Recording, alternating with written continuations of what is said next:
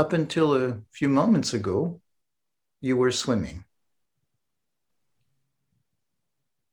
Yes, I was uh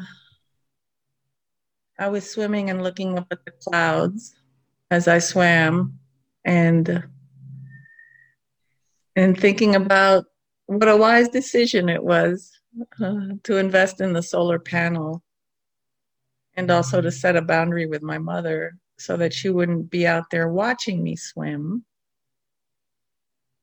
And uh, yeah and then you and i got to talking about safety because i mentioned that the pool was my safe place when i was a child. Mm-hmm. yeah yeah. The pool was your safe place and in a paradoxical way the motorbike is your safe place even though some people would consider it dangerous. Yeah. It's uh it's one of been it's been one of the greatest most enlivening experiences of my life to ride a motorcycle at this at these later years and uh, and behold the world unfold before me. It's it's like it's like moving through time and space and beauty. And i guess that's the main thing is moving through beauty because costa rica is so beautiful. Um, and as i'm thinking about this or after my husband died we used to ride motorcycles together. And after he died about two months after he died i decided I'm going to start writing again by myself. And that was the key that when you're immersed in beauty, you can't help but have like a full and thankful heart. You know, you can't help but feel awe and wonder and joy just to be part of the beauty. That's mm-hmm. it. That's it. Being on a motorcycle, you you're part of it all you're not separate like in a car you're a spectator they say and in a mm-hmm. motorcycle mm-hmm. you're more part of it mm-hmm, mm-hmm. yeah yeah so that experience of being immersed in beauty and being part of it not separated from it yeah exactly and it's a full body experience it's complete especially if you're on uh, dangerous roads or gravel roads or there's this quality, this intensity that is um, that really grounds you in the moment. So whatever you're carrying, whatever heartache I'm carrying, or uh, yeah, heartache I'll call it because it's a it's a common experience for me this year is a sense of heart crush. You know, um, as soon as you're on these intense, very focused, full body being there, uh, moving through this terrain and uh, having to survive the terrain. If it's if it's a rough and challenging terrain everything inside you gets cleared. And uh, and it's it's kind of like an excitement that fills you or something. It, it, mm-hmm. so when you're through the the rough terrain all that's left is joy really like this intense joy at, at the whole experience and having also survived it if it if it was a little scary or challenging. Yeah yeah yeah. So that that that element of scary helps ground you. It helps ground you. Isn't that interesting? Yeah very interesting because you're super focused. Mm-hmm. Mm-hmm. That's interesting. I did this gesture because that is an opening, right? Yeah. Like an opening to the whole, and you have to open to the whole to to really function in that situation. Yeah, yeah. So that that very strong experience of something opening, of yourself opening. Yeah. And then something came with joy, Serge, when I said that about the joy. Mm-hmm. I have all the coconut oil. I wasn't expecting to get on the phone, so I put coconut, coconut oil. I just had to go wipe it all off. And uh, anyhow, I realized last year that my power is my joy. Mm. And uh, and I want to keep seeking my joy and release those things, those situations that that um, take away my joy. Like last year, I had a, a, a sense of not bearing who I was again. That happens to me when my PTSD gets activated. I have a sense I can't bear who I am. And I think that's common to people caught in addictive processes that they they can't bear who they are. They can't bear what they're feeling, who they're becoming. You know, the classic addict addict looking in the mirror in the morning and hating themselves, you know, and uh, and uh, and I started experiencing that last year. And when I realized it, I said, I'm losing my joy. Mm. I don't want to lose my joy because on the motorcycle, it's where I finally experienced that sense of I love who I am and I love being me. And I've never felt that before. And that's the place where I most feel it, where I love being me and I love my life. And uh, love who so, I am. I yeah. love being me. Yeah. Wow. Can you imagine wow. saying that? I love being me. I love being myself. Yeah. What an experience. Yeah. But it's so powerful. It's not just I can't bear being me and I'm going to learn to tolerate being me or to be less horrified by me or less disgusted by me or less ashamed of me. But I love who I am. I love being me. That's a very, very, very different thing. Very different. And I love that you use the word horrified because that is the sense. It's, it's it's like this sense of being horrified, like those nightmares, you know, where your teeth are falling out and you're horrified. It's kind of similar to that, and yeah, and replacing that with yeah, with um, with joy, and you know, nowadays on all the sites everybody's saying you have to love yourself first you have to love yourself. And if you don't love yourself you can't make yourself love yourself. It's not a decision. Right right it's not right. like oh okay i'm gonna love myself now. It doesn't happen. It doesn't happen it doesn't happen like that. But i've come to realize if you seek your joy if you seek those things that you love to do or, or your joy or your passion I, and i know it sounds so simple then you can begin loving yourself. It's like a, a, a, an effect a consequence a gift of following something that you love to do yeah is yeah. self-love yeah so you get to know yourself in a moment where you love doing what you do and you have joy and then it is very possible for you to then love yourself at that moment. Yes. And love life. And love life. Yeah. That's right. And love life. Yeah. Yeah. And uh, so now what's coming is the contrast of that with the night terrors that we sometimes get. You know, when you can't sleep at night and you feel like you can't handle life. And I still have those moments. Um, maybe not so much, but I still have those moments. And it's and this is the the contrast with that the, the really loving life and loving being alive in contrast to that sense that life is hard to bear. There's yeah. that word again, bearing it, but it, life is too overwhelming to bear or too huge to bear. Uh, yeah, life is too overwhelming, too huge, too scary, to yeah. Uh, yeah. to this to that yeah I like hearing the word scary also thank you i love your language it really evokes it evokes really evokes that that reminds me of being a child and the first time i had that sense of terror at night and and i know i know what brought it up but that's the word is scared yeah mm-hmm. Mm-hmm. that's the source i guess of that overwhelm is is is being scared yeah yeah yeah yeah. Mm. yeah. and you know in riding a motorcycle I just had a trip on Sunday and, and it can be terrifying.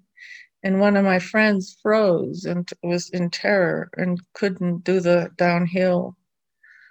It took them an hour and 45 minutes to bring his motorcycle down the down the hill. I was down at the hill, bottom of the hill waiting for them.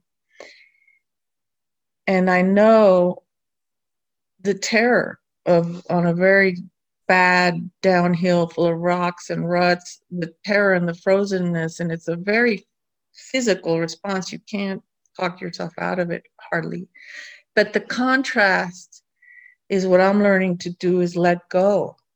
Mm-hmm. To let go, and even though I'm scared coming down this mountain on with rocks and ruts, you just have to kind of let it go, let the bike move and brake a little bit, but not much. It's very light,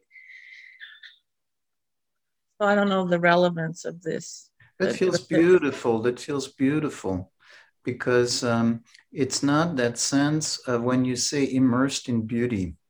Um, it when you were describing the ride, there's a sense of almost you know you see the quality of a movie where oh you just kind of it rides itself yeah and, and it's not that at all because you're describing something that can be so scary that yeah. you have a friend who's an experienced rider who yeah. simply is paralyzed and it takes them paralyzed to go down. So very intense fear. Very intense fear. And what I'm hearing you say is how there's a difference between that fear and the crippling fear at night or the fear of uh, not liking who you are or hating who you are or being somebody or but that eh, one is maybe there's a difference between the two fears and there's a different way in which you're managing them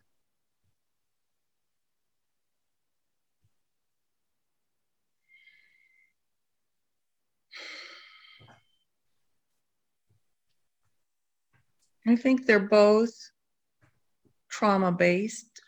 I mean, there's both they're both I wonder now if I'm engaging a different part of the brain than when I'm writing down and letting go. When I'm not in the frozen, when I'm in the in the letting go, and it's kind of you have you let go and have control at the same time. Mm-hmm. Obviously, it, it's a fine dance between letting go and having the control of the brakes a little bit, and um, so that's a there's also something about trauma with the powerlessness of it that is powerless.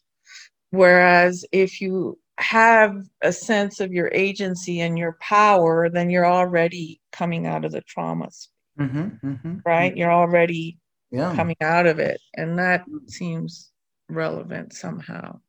So, so when you're on that slope, um, there is at least a part of you that really remembers that it's something that you have the capacity to deal with. So you have that experience of your power. Yeah, exactly. Exactly. And that's the new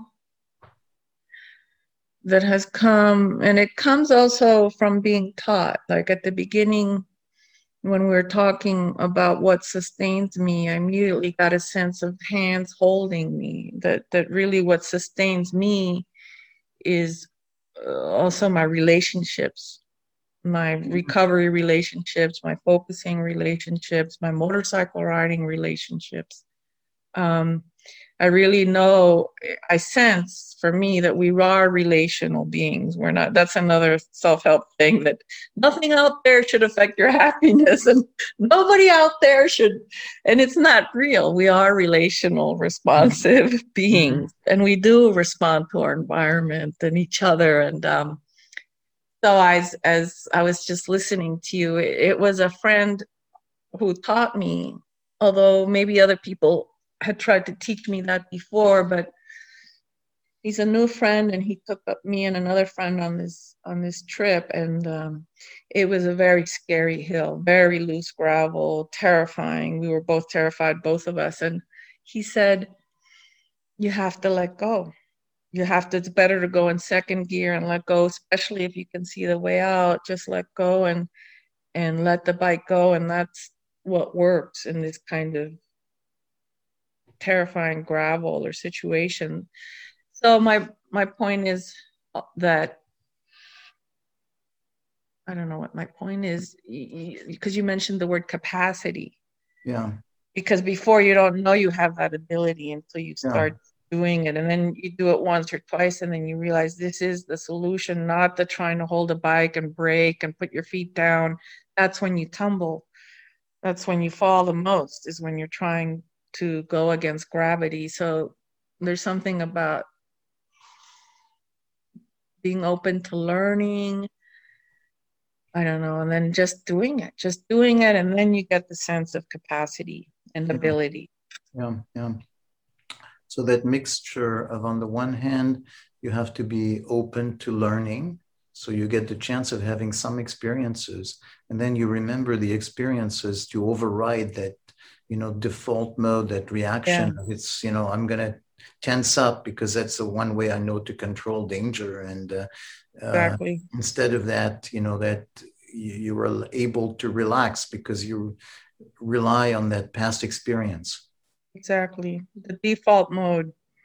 Right. I, I like that. The they joke and call it the death grip. and and I still and I know when I'm doing it sometimes, and then we'll say, okay, relax your shoulders, relax. You're doing the death grip. yeah. yeah, that's uh yeah. So um yeah.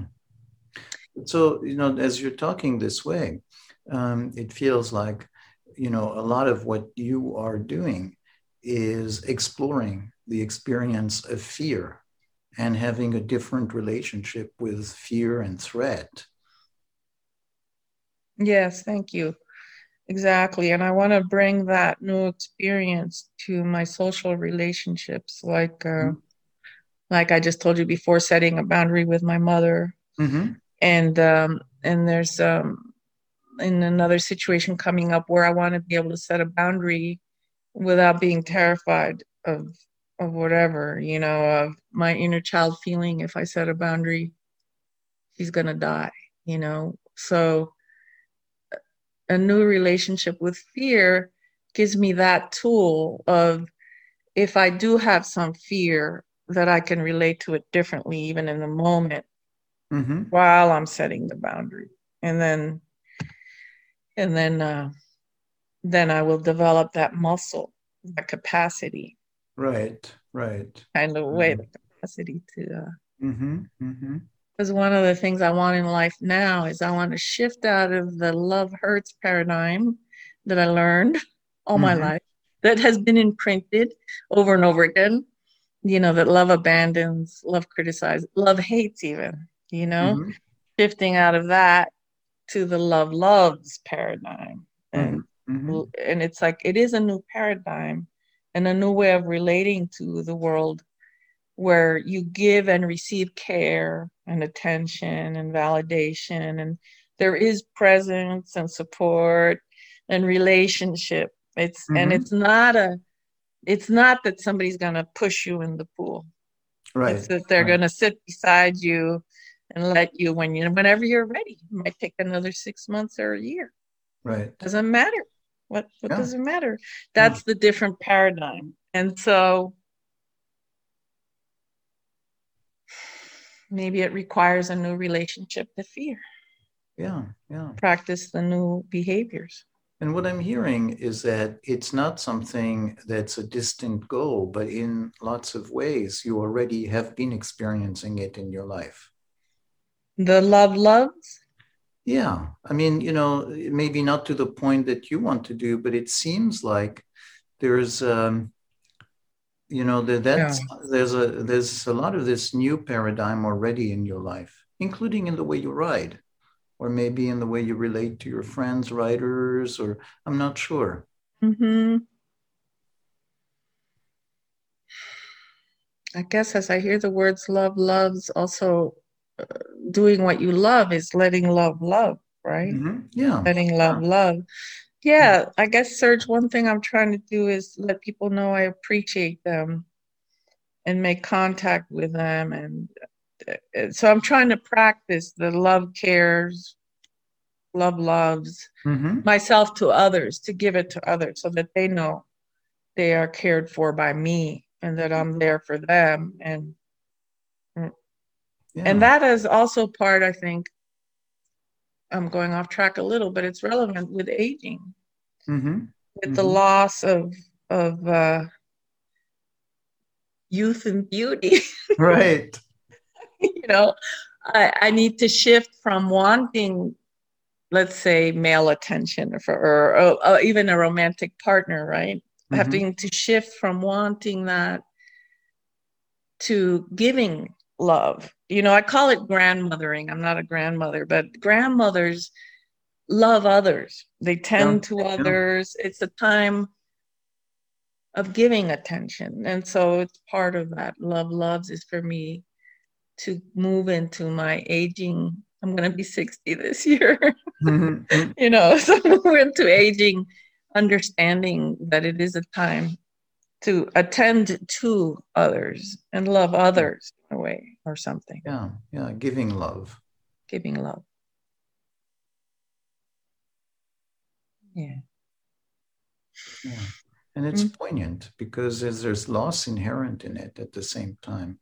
You mentioned this is kind of that part of losing, quote, youth and beauty.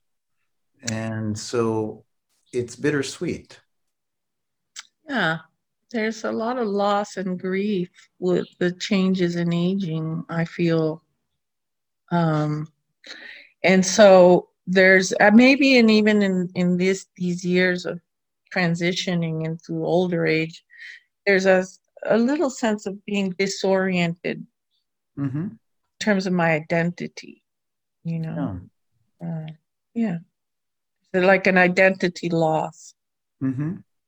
that and so it's creating a new kind of identity as i'm saying that i'm realizing that's correct now and you know but there is still a sense there's a sense of a lot of possibility Mm-hmm. and but also not knowing which direction to take to create the new identity yeah. Yeah. Yeah. Yeah. You're not on a track. You know, this is like uh, on the track improvising as you go. Yeah. Yeah. Wow. I think about people who suddenly retire.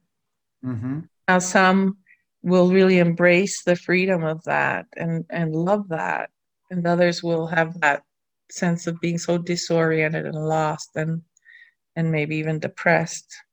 Mm-hmm. i don't know. I don't know.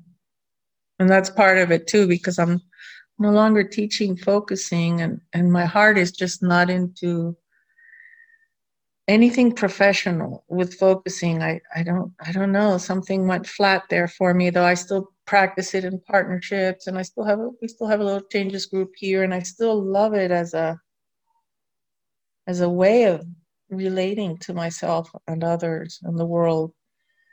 But having lost that or not lost it but just something went flat like i don't have another passion besides motorcycle riding at the Mhm, moment mhm. my passion is motorcycle riding Right, right, right. But so the sense of identity is no longer in teaching focusing. no that's no longer me Mm-hmm. and Mhm. that's no longer who i am and uh it, it's and i came alive with my recovery focusing groups as i Mhm. do motorcycle i love those years of developing recovery focusing you know it was so exciting to to create. Yeah. yeah it was a creative it was a creative process to create recovery focusing and work with the groups in the treatment center and feel the aliveness of focusing in in addiction treatment and and of connection with others because it's very mm-hmm. connecting. And so and even in my motorcycle riding i've gone from riding alone which i still love to do it's very spiritual it's a very spiritual experience it's meditative and now i'm riding more with groups and with people so Hmm. it's